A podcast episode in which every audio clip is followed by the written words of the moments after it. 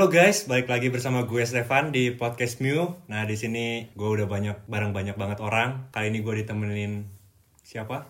Ya, nama aku Anthony. Aku di sini nemenin Stefan sebagai moderator, juga bisa jadi narasumber juga. ya jadi dia tuh baru datang di Munchen. Dia baru semester 1 jurusan apa? Aku jurusan di Munchen, jurusan Lebensmittel Teknologi. Oke. Nah, jadi sekarang kita mau ngomongin apa nih, Ton? Ah, sekarang kita mau ngomongin gimana caranya kita ngatur waktu masing-masing. Bener banget. Terutama tuh ini buat kalian-kalian yang baru masuk uni nih. Nih gue uh, terutama mau ngomongin tentang cara ngatur cara ngatur belajar kita lah ya. Jadi di sini gue udah ba uh, bareng banyak banget uh, student-student. Kita mau sharing-sharing pengalaman kita tentang kehidupan uni. Jadi langsung aja yuk kita kenalin narasumber-narasumber kita. Aku Michelle, jurusan Lebensmittel Teknologi juga sama kayak Anthony di TUM. Aku Urut, aku lagi PhD uh, research di molecular biology. I'm Rachel, waktu itu juga pernah ikut podcast I study biotechnology di Hochschule Stefan di Freising Aku Erik, aku juga pernah ikut podcast waktu itu temanya work student. Kalau mau dengerin enggak, tapi dengerin ini dulu. aku jurusan teknik mesin. Ya, Erik ini sampingannya kerjaannya youtuber juga. Yes, tonton ya guys. Holy Bucket. The Holy Baguette Tapi di sini semua jur- jurusannya nggak jauh-jauh dari science nggak sih sama engineering Bener banget. Yes. Ini kayaknya hampir kita semua tuh uh, di TU Munchen. Ada juga yang satu di Oke, lu salah tulis Gak apa-apa. Nggak apa-apa, kan kampusnya deket sama kampusku. Iya. Iya, Oh, sama-sama di dekat Freising. dong. Deket, Iya. tapi nggak sama. Emang lebih bagus ya Kalau di peringkat university, dekat gak? Ya No comment, no comment. Tapi ya sebenarnya sama aja lah bagusnya Iya, udah sama. di Jerman yang penting. Nah, itu. Nah, itu. Itu. Jadi kita bisa tahu juga gimana sih cara belajar di Hochschule apakah beda sama di uni kah atau gimana. Nah, pertama gue mau tanya dulu sih buat pertama-tama buat kalian yang RST, buat Anthony sama Michelle. Kalian sibuk nggak sih di uni? Ya, misal dulu coba cerita. Kalau buat aku sih sibuk itu relatif sih. Maksudnya kan kalau di uni kan kita uh, waktu belajar sama kayak terutama waktu corona gini kan Vorlesungnya kebanyakan direkam. Jadi kita nggak bener-bener harus live. Nah itu kita harus bener-bener ngatur sendiri kapan kita mau belajar, mau latihan kerjain ubung sama ngelihat Vorlesungnya. Hmm, oh ya lu gimana nih perasaan lu baru masuk uni tapi uninya langsung online? Kalau kita kan sebelum-sebelumnya ada welcoming party atau apa? Kalau kalian Kalau aku kurang seru sih sebenarnya kan kita nggak bisa kenal sama teman-teman yang lain kan, nggak bisa kenal terutama sama orang-orang Jermannya juga. Jadi rata-rata tahu ya misalnya kayak aku sejurusan sama Anthony, jadi taunya orang-orang Indo doang gitu. Kurang bisa kenal sama orang Jerman.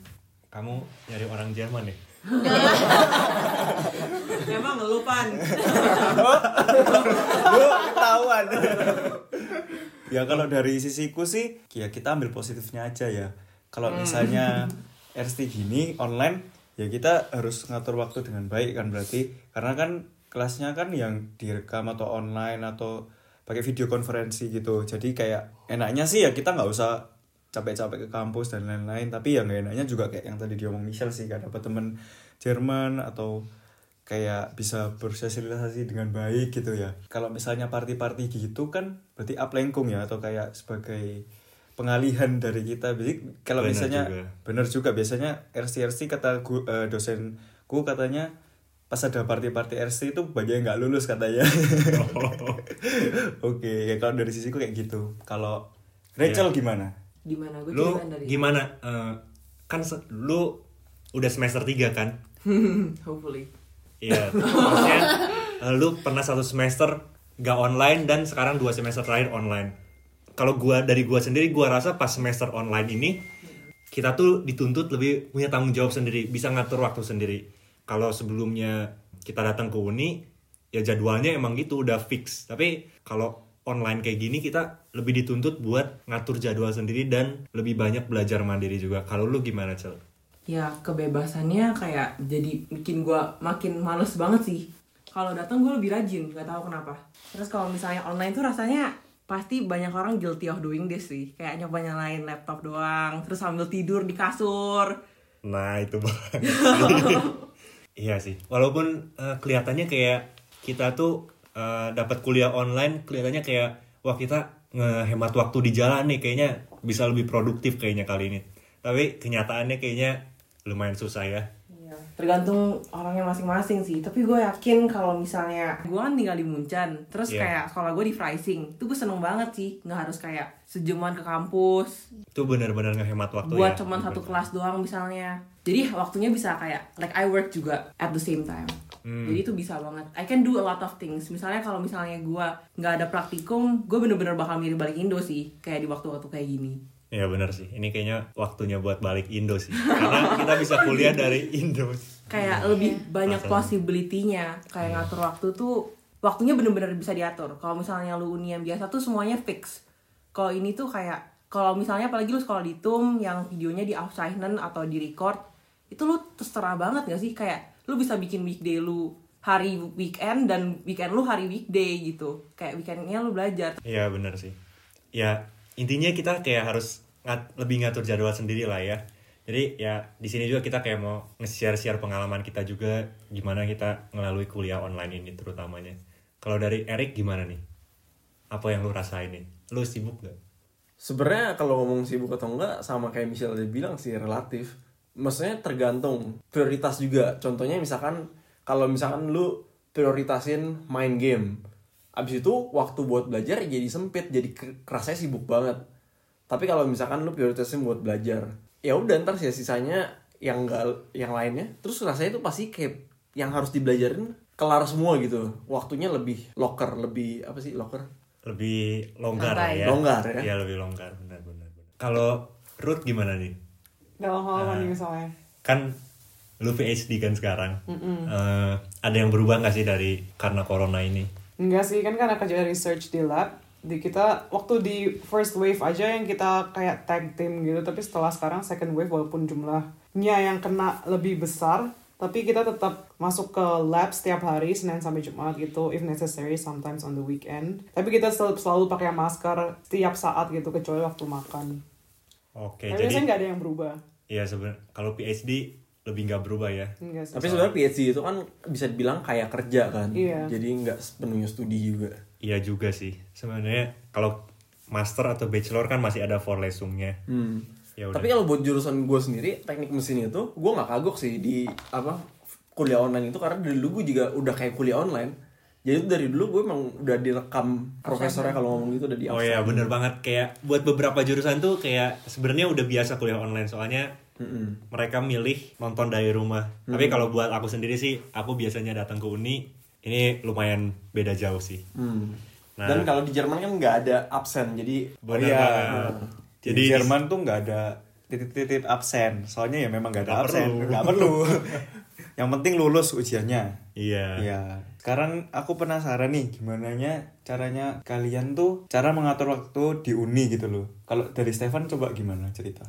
Sementara ini sih ya yang baru gua mulai lakuin tuh gue sekarang kayak bikin to do list lah ya istilahnya kayak apa yang harus dikerjain hari ini soalnya dari pengalaman semester lalu gak bikin jadwal gak bikin apa cuma asal lewat gitu terus semester lalu kan semester pertama kuliah online gue lumayan banyak keteteran sih di sana nah jadi sekarang gue kayak eh, lebih bikin target satu hari tuh mau ngerjain apa aja kadang-kadang kalau nggak dibikin kayak gitu gue tuh saking banyaknya har- yang harus dikerjain gue tuh nggak tahu harus kerjain yang mana duluan Kalau Michelle gimana?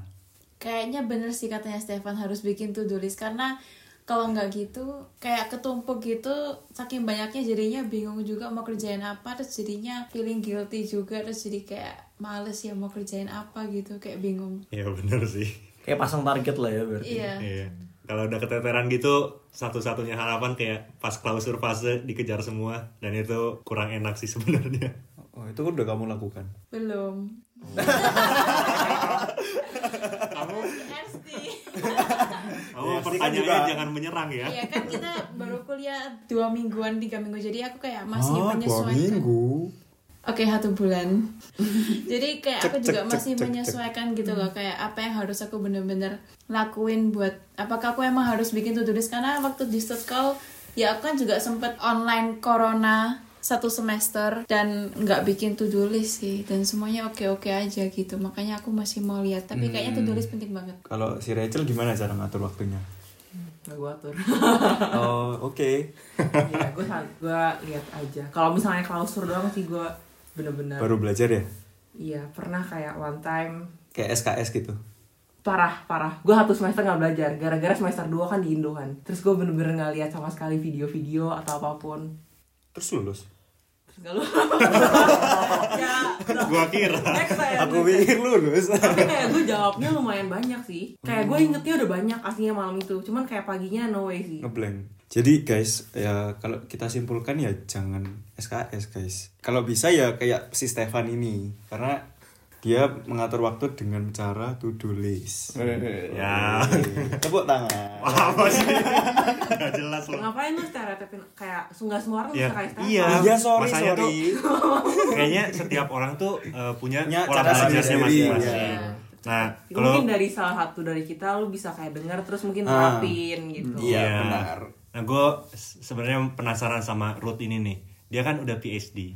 Eh, kita dia tuh ya istilahnya paling banyak pengalaman lah dari antara kita kita. Jadi cara ngatur waktunya juga mungkin kayaknya paling pro dia sih. Gue mau nanya nih, paling sibuk tuh lu pas bachelor, master atau PhD? Kembali lagi relativitas. Sibuk kan relatif ya. Enggak sih, tapi Relativitas kan Albert. Einstein. Iya, fisik. Nggak, bener Maksudnya kayak dulu gue tuh kalau boleh cerita sedikit gue bachelor tuh di Indo. Jadi kalau mau ada perbandingan juga berbeda lah bandingin bachelor di Indo sama master di Jerman. Bukan cuma dari materinya tapi dari apa sih em, mata kuliah yang diajarin tuh beda banget. Nah, terus kalau di Indo dulu gua well, sebenarnya cara belajarnya gue nggak terlalu berubah sih pas bachelor sama master. Yang paling sibuk kalau boleh jujur PhD tentunya kan kayak kerja setiap hari datang ke lab dan setelah itu juga masih ada di rumah kerjain presentasi ya, buat nyiapin presentasi, baca paper, nulis paper dan lain-lain lah. Maksudnya paling sibuk PhD tentunya. Tapi kalau cara ngatur waktu aku dari bachelor di Indo, master di sini aku nggak terlalu berubah. Aku memang tipe orang yang kayak Rachel. Aku nggak belajar. Maksudnya bukan dalam arti gue nggak belajar sama sekali ya. Ini tetap kembali lagi semua orang punya sistem belajar beda-beda Iya. gue nggak bilang punya cara gue atau cara Stefan tuh yang paling sempurna enggak tentu kalian harus di adjust sendiri sama masing-masing gue juga orangnya selalu datang uni kelas tuh gue selalu ikut dan gue ngerasa itu paling maksimal ngedapetin sesuatu gitu dari, dari mata kuliah itu jadi setelah itu gue nggak nggak ngulang pelajaran lagi tapi kayak gue catet bener-bener waktu di kelas gitu terus pas belajar gue jujur orang sini semua kan kayak tiga minggu berapa minggu sebelumnya udah nyiapin Iya. gue nggak Oh.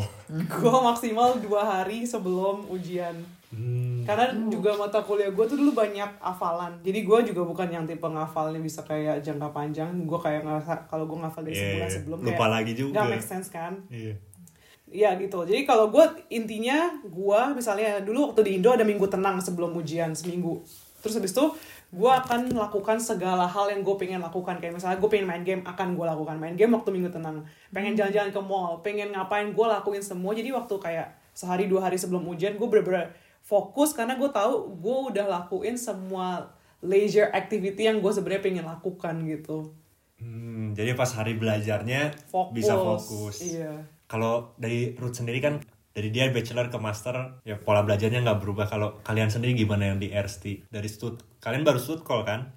Iya, baru selesai shoot call. Iya dari stud call ke Masih muda ya kalian. Iya. mudahan gue weh ya sebenarnya Gak ada yang nanya. Iya. Gak ada yang nanya. Dari stud call sama eh ke uni kalian berubah nggak pola belajar atau masih belum masih beradaptasi? Soalnya kan di uni ini nggak dituntut absen, nggak dituntut ikut kelas. Kalau di stud call kan masih, Masih, kan? masih. Iya. Em, kalau dari aku sih ya masih beradaptasi ya, belum terlalu berubah sih. Kalau aku sih pas di call ya mirip Cerut lah yang tadi. Jadi kalau klausur dua hari sehari sebelumnya baru belajar. Jadi aku nggak nggak pernah nyicil. Kembali lagi cara belajar orang. Iya, Cara iya, belajar orang beda-beda. Iya. Tapi ya untungnya bisa masuk uni sekarang. Untung ada yang mau. Terima. Amin. Kalau Michelle gimana? Kalau aku sih, kalau dulu di Stockholm aku belajarnya nggak bener-bener setiap hari sih kayak ya hamin satu sebelum ujian tapi aku bener-bener paling nggak dua hari sebelumnya nyicil-nyicil dulu lah terus hari H sebelumnya baru bener-bener belajar. Tapi kalau waktu di uni ini aku juga dapat biologi kan dulu di Stockholm take course nggak ada biologi jadi bingung juga sih hafalan nyicil atau enggak ya bingung. Kalau Biologi fisika- SMA udah lupa. iya biologi udah dua tahun yang lalu terakhir belajar gimana dong? Kalau fisika sama sih so far eh, masih bisa ngikutin jadi kayak latihan-latihan doang oke sama kayak di Stuttgart dulu kayak cuma kerjain latihan yang disuruh kerjain aja kalau hafalan ya itu yang sekarang masih jadi pertanyaan apakah aku harus nyicil atau SKS Nah itu. Kalau gue gue suka rangkum sih. Gue rangkum, tapi gue gak suka nulis. Maksudnya sekarang- rangkumnya di notes di HP. Sekarang kan kita soalnya Jadi ngetik ya? corona gini udah dapat skrip dari guru yang which is itu udah rangkuman gitu Tapi itu bukan kata-kata lu sendiri. Iya. Iya Jadi sih. susah untuk dihafalin. iya iya Kalau aku sih kalau belajar hafalan dari dulu ya dari SMA. Kalau aku sih kalau hafalan nyatet kayak nulis tuh kayak belajar ulang gitu loh. Jadi kayak secara nggak langsung kamu hafal apa yang kamu tulis gitu loh. Kayak aku belajar biologi atau belajar hal-hal yang kayak hafalan, Kamu tulis aku tulis ulang. contekan. Bukan, beda. Oh beda, nulis satu contekan atau belajar. Iya, ya mungkin kayak gitu. enggak, enggak. Jadi Pokoknya- ngulangnya dua kali. ya kamu kamu tulis apa yang menurutmu gampang masuk otakmu bukan bahasa gurunya atau bukan bahasa yang lain cuma bahasa yang yang kamu lebih gampang hafal gitu loh Oh, iya iya. Kembali lagi kembali lagi beda-beda tiap orang Iya. Tapi mungkin kayak misalnya kalau ini kalau aku boleh bilang ya kerugian kalau SKS ngafalin itu itu short term. Jadi nggak akan nggak akan inget gitu untuk jangka panjang sebenarnya. Sayangnya sih segi- kayak gitu sih. Emang gunanya buat jangka pendek. Memang. Doang.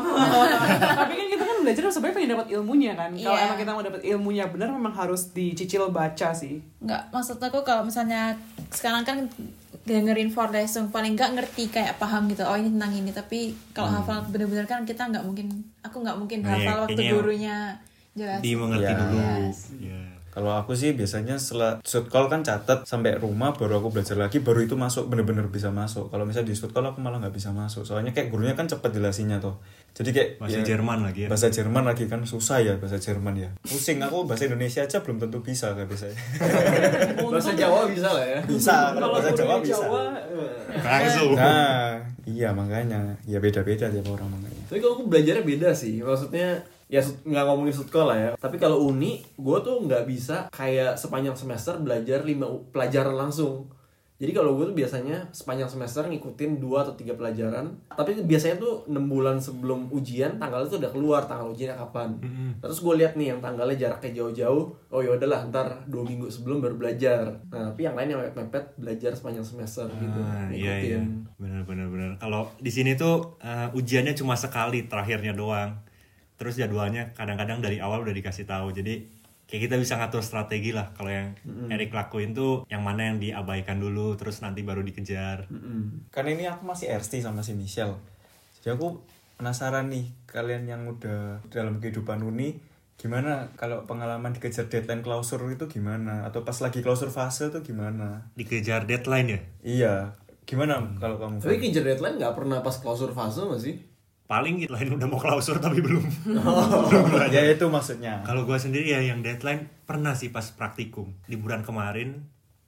Artinya summer variant ya atau winter kemarin. Summer ya. kurang tahu juga ya. kok tanya aku Yang liburan kemarin Oh. kurang lebih Summer, Ah, summer. iya Sekarang kan winter. iya iya iya iya itu pokoknya liburan itu tuh jurusan gue baru ada pertama kali kayak blok praktikum gitu. Artinya selama liburan eh, kita masih harus kayak ke uni buat praktikum ngambil data ngolah data gitu gituan lah. Nah di sana gue pertama kali ngerasain dikejar deadline. Jadi gua kira itu habis klausur kan. Gua kira gua udah punya waktu santai. Maksudnya praktikum ini gak bakal capek-capek banget. Uh, terus gua tuh seminggu tuh gua harus dua kali praktikum. Kadang sekali kadang dua kali. Dan harus nulis laporan yang panjang. Terus pakai banyak banyak hal baru lah. Kayak harus programming lah apalah nulisnya itu nah di sana gue merasa dikejar deadline sih. Dan karena mungkin itu juga sih ya kayak gue agak meremehkan juga. Gue kira di liburan bakal santai maksudnya nggak bakal macem-macem ini praktikum. Ternyata susah banget sih. Lengah ya, Stefan. iya. Itu kan berdua berdua terus ya, temen kamu pada nggak bisa temenku nggak bisa aku nggak bisa. Ya udah. Iya iya. Kalau Rachel gimana?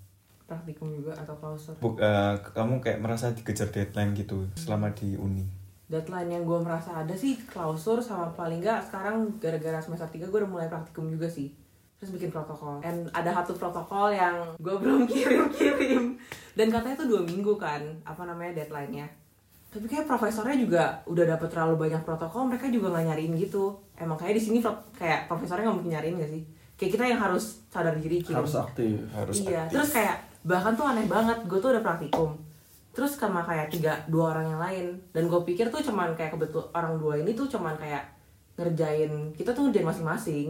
Gue pikir tuh bikinnya sendiri-sendiri. Dan kayak gue nggak dikasih tahu ini grup. Tiba-tiba dia email gue terus kayak minta satu graf yang kayak hah gue pikir gue kerjain sendiri. Terus ternyata bareng sama orang lain. Jadi gue kayak di carry gitu. Beban. Beban. Tapi ya and gue bahkan belum kirim grafnya karena dia nggak bilang-bilang apa pun sampai sekarang. Jadi gue bingung banget kayak sampai kapan sih ini artinya bisanya? Jadi dikejar tapi ternyata nggak ada yang ngejar. Kalau misalnya klausul yang tadi gue bilang sih yang kayak saat gara-gara semester lalu di Indo terus gue bener-bener nggak gue nggak tahu tentang apa modul itu. Tapi gue ambil-ambil aja gara-gara kayak free pass kan gak dihitung persuhnya kalau di Oh. Hoshino tuh ada kayak tiga nyawa gitu. Kalau misalnya lebih dari tiga kali itu lu udah kayak nggak bisa drop out lah ya drop out gitu. istilahnya. iya dan gara-gara kemarin corona mereka keringanannya tuh dikasih unlimited try. Maksudnya nggak unlimited try tapi jadi kayak percobaan ini gak dihitung. Cobaannya nggak dihitung. Jadi gue ambil ambil aja biar kayak sekalian lihat gimana sih ujiannya. Terus ternyata ujiannya sama percis kalau gue hafalin semuanya bisa banget sih. Udah gue hafalin juga sih. Tapi cuman nggak kayak bisa. semalam yang kayak tadi gue cerita Oh itu yang nggak bisa tadi. iya itu yang semalam doang. Besok pagi lupa ya. men gue kesel banget sih. Padahal kayak gue udah hafalin woy makanya itu gue kalau ngafalin gue kalau belajar malam sampai pagi sampai ujian itu gue nggak tidur. Jadi pulang ujian gue tidur kalau besok ada ujian lagi. Malam sampai ujiannya nggak tidur? Enggak jadi gue belajarnya dibalik malam malam Aku kayak persis juga kayak gitu. kayak gitu ya Aku pas food call, misalnya besoknya klaus klausur gitu ya. Hmm. Aku selama seminggu, misalnya ini Seninnya eh, ujian ya. Seminggu sebelumnya aku nggak pernah belajar sampai hari Minggu. Dari pagi aku belajar sampai hari Seninnya, sampai masuk sekolah aku nggak tidur. Begitu pulang call baru aku Tidur. tewas. Oh, gua nggak bisa sih. nggak bisa sih gua. Fokusnya nggak ada sih. aku juga gitu sih Aku kayak gitu. Soalnya dulu waktu aku masih bachelor di Indo pernah sekali itu aku tiga ujian dan hafalan semua Iya. wow dan Nah. itu ya mau nggak mau sih iya sih jadi kayak di sini nggak ada yang pintar ngatur waktu ya Artinya ya. Enggak, tapi cara bukan belajar orang beda-beda bukan gak ada yang Iya. pintar atur waktu, tapi kita semua kan punya masing-masing cara. kalian ada yang punya pengalaman lagi nggak tentang yang Kalau kau Erik dikejar ini deadline? gimana? Kalau kau Erik. Kalau kejar deadline pasti ada aja sih. Apalagi ini contoh ya. Maksudnya Maksudnya YouTube video Boleh juga, itu kan tetap deadline. deadline juga ya. Iya. Tapi Ya, cara maksud- mengatasinya tuh gimana? gitu. Nih ya, gue tuh kalau ada hari maksudnya kejar pengen bikin video, terus gue karena kerja sambil kerja juga work student, didengerin yang satunya lagi. terus eh, kadang-kadang ada tugas uni, kadang-kadang juga harus belajar. Itu tuh banyak juga yang harus dikerjain. Cuman ya itu kayak tadi awal-awal gue sempat bilang masalah prioritas aja ada yang harus dikorbanin. Mungkin waktu luang yang dikorbanin, mungkin yang lain yang nggak tau lah. Pokoknya ada yang harus dikorbanin. Mungkin waktu istirahat dan lain-lain. Tapi contoh nih kalau misalkan di uni teknik mesin pasti ada deadline buat ngegambar CAD eh, apa? semacam CAD tapi gambar tangan mesin gitu. oh Shaft itu apa bahasa Indonesianya? apa Schaffen Wele, wele, wele. Gelombang Gelombang. Ya bukan tapi maksudnya yang muter gitu kayak. Here. sekrup Oi, apa sih bahasanya? Apa sih? Ya udah nggak tahu pokoknya artinya apalah itu. Pokoknya Ya, itu harus lah. gambar itu dan Bow tile baut lah Sakrup bukan bukan. yang bulat gini kan Hah? Ntar, ntar, ntar. Bukan itu. gear. Hah? Gear. Ini kita mau selesaikan sekarang nih. Iya. Selesai sekarang. Pemirsa harus jelas nih. Ini nih ada sesuatu panjang, Hah? terus nanti di sini bisa ada gearnya. Ya. Jadi bukan gear ya, Oh, karena oke. gear tertempel di situ. Terus ada gear lain lagi, terus ada misalkan kalau di turbo mesin itu ada ah tambah lagi nih bahasa susah lagi deh. Ya udah pakai Jermannya langsung Atau ya velo bahasa Jerman ya. aja. Oh ya sudah nanti Google Translate ya guys. Google Translate. ya guys. Jangan lupa itu PR. Deadline-nya Pokoknya pokoknya harus gambar itu terus ya sepanjang semester harus sambil fokus itu sambil fokus belajar ujiannya juga itu tuh makan waktu banyak banget. Kadang-kadang ada orang-orang juga yang sampai kerjanya bergadang lah atau stay di uni berapa lama buat gambar.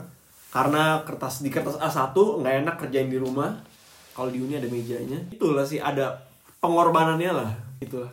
Iya sih. Ya, Jadi ya gua rasa juga kita tuh keteteran-keteteran gini mungkin karena salah satunya ngatur waktunya lah ya. Ya kurang kurang Kurang- efektif juga. Iya.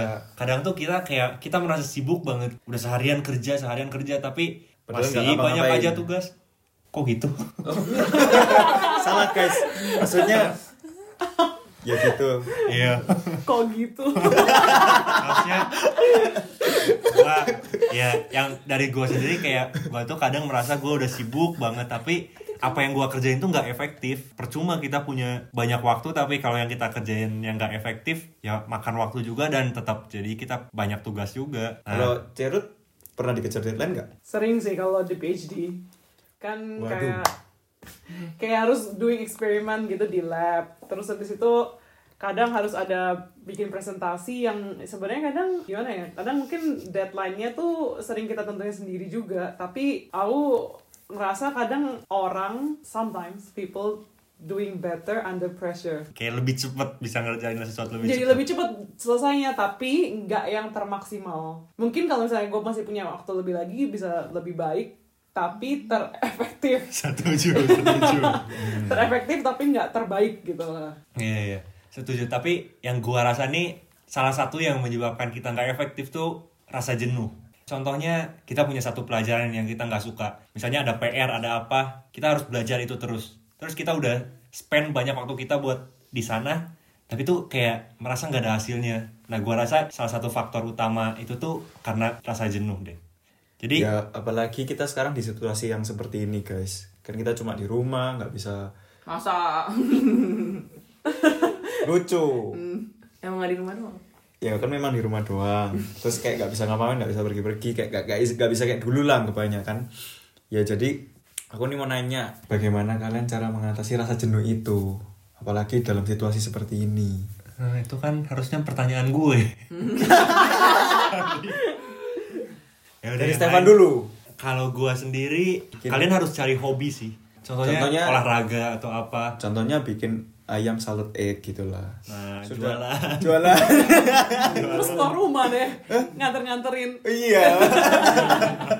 at chicken little Eh, Chicken Little di follow guys. Jadi jangan lupa beli yang di informasi aja. gue baru jualan makanan namanya. Tapi pause karena Tapi ya Lagi pause. lagi pause. Kalian tunggu lagi aja tanggal mainnya ya. Oh, siap siap ini, siap. ini mohon maaf pendengarnya di Indo atau Jerman nih biasanya Oh ya ini khusus Nanti tulis di komen Jerman. ya. Tinggalnya di Indo atau di Jerman? Bisa komen nih? bisa bisa bisa dia mau podcast bisa review Iya. Oh, nice nice. Ya udah, jadi tadi apa? Eh, Pertanyaannya kamu Oh, iya. masalah jenuh Oh, gimana? iya. Masa ayam kan? ya aku ya cari hobi lah mungkin sport atau masak ya gue juga enjoy masak sebenarnya Iya. ya kalau gue sih nyari hobi yang jangan jangan 24 jam kita tuh dipakai buat itu terus karena ya gue rasa gak bakal efektif guys Ya, kalau Michelle gimana kamu cara ngatasi rasa jenuh? Kalau jenuh sih aku eh, paling suka sih ngobrol sama orang ya. Maksudnya kayak aku gak tahan apalagi tinggal sendiri di apartemen gitu kayak diem nggak ngomong nggak komunikasi sama orang. Jadi untungnya aku ada teman yang satu jurusan jadi bisa diajak belajar bareng. Itu juga bisa ngatasi jenuh sih. Bukan Anthony kan? oh bukan bukan bukan bukan Anthony. Nggak kelihatan Gak usah ke rumahku. ya udah, terus gak ada kayak hobi yang lain? hobi lain masak atau- sih masa tuh biasanya aku telepon sama teman atau telepon sama, Sama keluarga mantan. di Indo Warga. keluarga Warga Warga. Telepon sama warga Indo.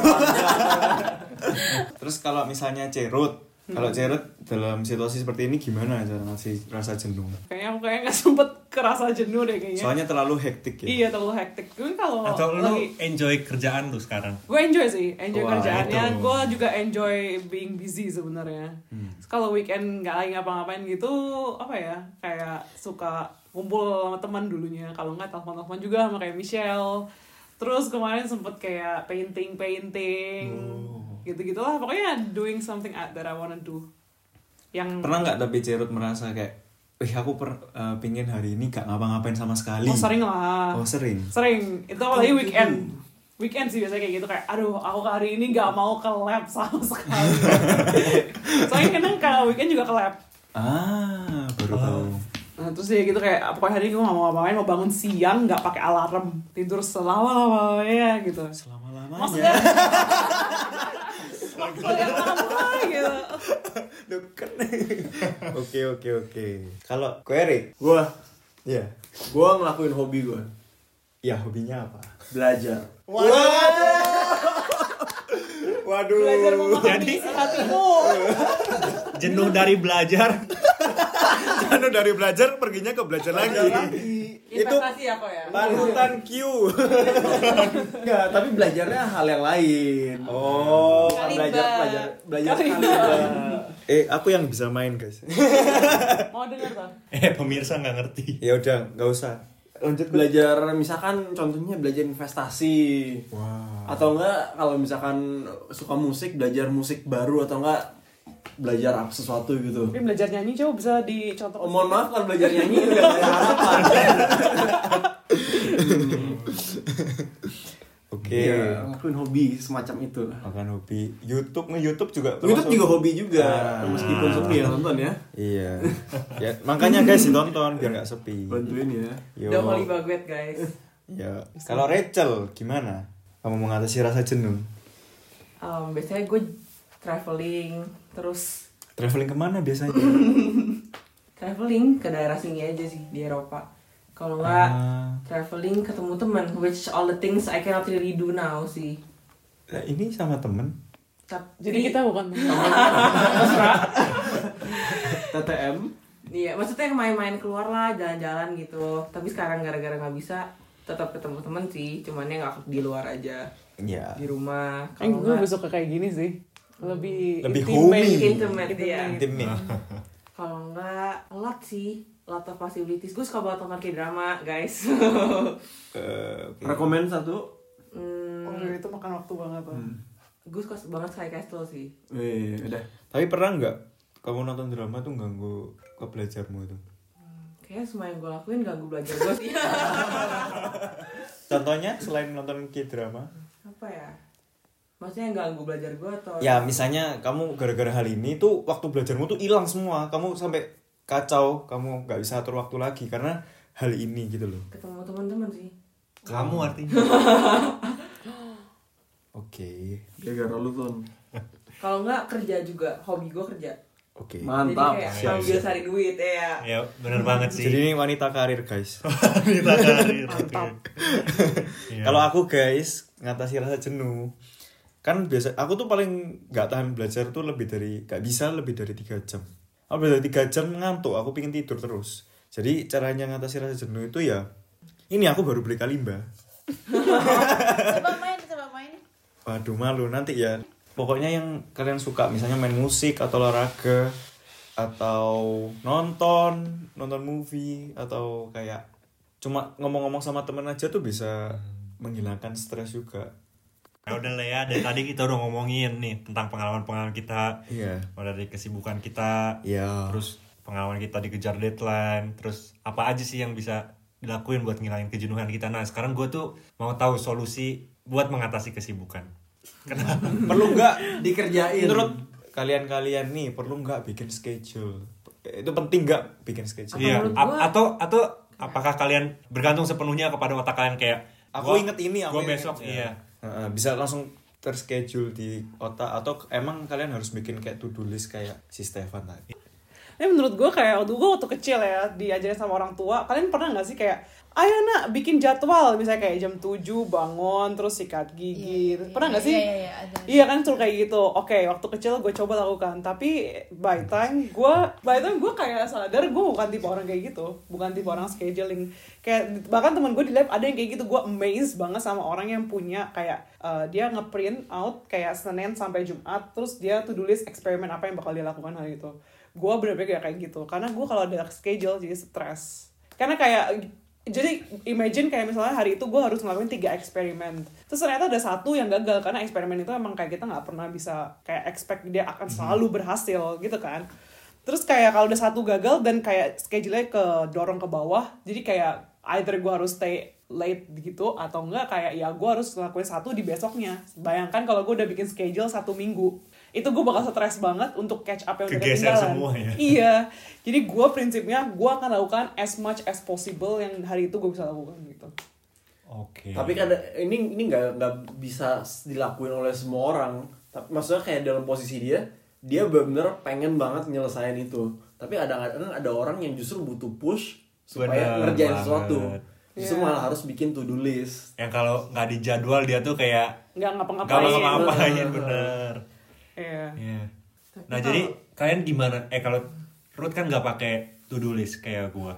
Jadi lu cara get along dengan kesibukan lu tuh gimana? Tapi maksudnya yang perlu diketahui adalah satu, you know what to do gitu. Kayak di pikiran kalian, kalian udah tahu kalian harus lakuin A, B, C, D, E, F, G gitu. Kalian udah tahu kalian harus lakukan itu. Cuma kalau menurut gue to do list itu buat gue fungsinya cuma buat hari ini akan gue lakukan yang mana gitu. Hmm. Tapi kalau pokoknya kalian tulis- udah harus tahu kalian tuh harus lakukan apa gitu. Lebih kayak dikeprioritaskan lah ya. Iya, iya. Tapi sebenarnya lu tahu lu harus lakukan apa. Itu yang harus diketahuin sih menurut gua. Mungkin, Soalnya mungkin mungkin dijadwalin nggak harus, tapi ditulis nggak ada salahnya sih supaya orang nggak lupa harus ngerjain apa nggak sih? iya. Iya. Mungkin kalau orangnya suka lupa ditulis lebih bagus sih. Ya, gua sendiri kayak mulai bikin to do list ini ya karena awalnya gua kayak ingetin besok ngerjain apa ngerjain apa ya taunya lupa juga terus kayak ya jadi lebih gampang melenceng lah dari yang harusnya dilakukan. Kalau yang lain gimana nih cara kalian mengatasi kesibukan kalian? Kalau aku sih biasanya ya bener sih ada di kepala gitu kayak misalnya mau kerjain hubung mata atau mau nonton Forest ini mau mau baca materi ini gitu mau pahami materi ini ya semuanya aku masih ingat dengan otak sih sementara tapi eh, nggak tahu kenapa aku kayak ngerasa kayaknya kok kurang relevan ya malah kayak ada yang ke cancel atau ke mundur jadinya numpuk jadi kayaknya mau coba yang tips to do list itu jadi kayak lebih disiplin aja sih kayak hari ini targetnya ini gitu Pasti banyak apps-nya juga loh bisa di download. Iya benar. Benar, benar, benar. Tapi kita karena kita nggak di endorse jadi cari Ya benar. Hmm, kalau aku sih juga masih pakai ngadarin notak ya, maksudnya kayak inget-inget tapi mesti lupa sih. Maksudnya kayak satu hari aku bisa nggak ngapa-ngapain, soalnya nggak tahu mau ngapain. tapi kemarin malamnya inget, eh aku harus besok harus gini gini gini. Eh besok paginya bangun lupa aku nggak ngapa-ngapain akhirnya. Nah, itu kan. Menurutku, aku sih maunya nanti bikin jadwal tapi ya nggak tahu kapan ya. Iya. Ya nanti lah. tolong- Wacana dulu lah ya. Wacana dulu lah ya. terus lupa kok mau bikin jadwal Iya. Makanya harus Oke. diinget-inget Iya. guys. Terakhir dari Erik nih, lu punya tips nggak cara lu mengatasi kesibukan lu? mengatasi kesibukan. Iya, kayak supaya lu nggak tertekan sama kesibukan lu, supaya lu bisa get along sama kesibukan lu. Sebenarnya yang paling penting itu kita harus berusaha menyukai apa yang kita kerjain. Kalau kayak gitu pasti kita kayak ngerjainnya fun, bahagia, dan kalau pas lagi ngerjain itu tuh nggak kerasa di push, kita nggak ngerasa tertekan karena emang itu hal yang kita suka aja gitu. Ya mungkin memang awal-awal buat anak-anak uni bakal susah karena biar gimana dasar-dasar itu pasti membosankan. Tapi nanti ya itu memang harus sesuatu yang kita punya. Tapi nanti semester makin atas pastinya kita makin belajar sesuatu yang konkret dan ya kalau emang itu jurusan yang kalian suka pasti kalian sukalah belajar itu. Iya, bener banget sih. Jadi ya itu aja sih dari kami eh, sekarang ini. Ya, gua mau rangkum dikit lah apa yang kita tadi bahas. Ya pertama-tama ya, gua rasa buat ngatur waktu itu yang pertama yang paling utama tuh yang ngatur prioritas itu loh. Maksudnya eh, kita kan waktu kita sehari terbatas. Terus eh, gua rasa kita tuh nggak bisa ngerjain semuanya kayak misalnya gua dulu eh, gua ada praktikum itu terus eh, gua masih kerja juga gua kerja terus gua jualan ayam terus di pasar Juragan ayam guys. Iya. jual Kedengarannya ayam ayam mentah ya. di pasar yang itu. suka juragan ayam merapat. gue kayak terus gue kayak pengen main juga gue pengen semuanya dilakuin nah akhirnya kayak harus ada yang dikorbankan gitu Iya, loh bener. bener kayak kita tuh nggak bisa ngerjain semua yang kita mau gitu nah kedua ya gue rasa selain prioritas ya kita harus bikin plan apa yang kita lakuin nah gue rasa salah satunya bakal membantu tuh to do list ya walaupun gak nggak cocok buat semua orang mungkin ada yang Bisa tertekan, bisa Iya. juga merasa ketakutan dengan ketakutan. Ya. ya tapi ya bisa dicoba ini recommended banget gue baru mulai ini guys Hmm, Ya. iya Biar nggak lupa besok mau ngapain. nah iya makanya gue ingat gue bakal harus bikin podcast hari ini guys ya, aku lupa loh hari ini mau podcast. Iya. atau kalian bisa kan? Tadi gua udah ngomong Anthony pasti lupa gitu. atau eh, ya kalian paling mudahnya bisa gunain kalender HP kalian buat nulis jadwal kalian Atau bisa pasang reminder. bener pasang reminder Iya. Eh, ya dan terakhir jangan sampai kalian istilahnya burn out dari kesibukan kalian karena kalian ya monoton kesibukan kalian itu itu aja. Jadi eh, kalian harus have some fun juga guys. Ya udah itu aja dari kami. Ya thank you guys udah mau dengerin sampai akhir. Thank you juga buat kalian. Terus ini terakhir ada persembahan dari Anthony yang baru bermain. Kalimba. Main apa?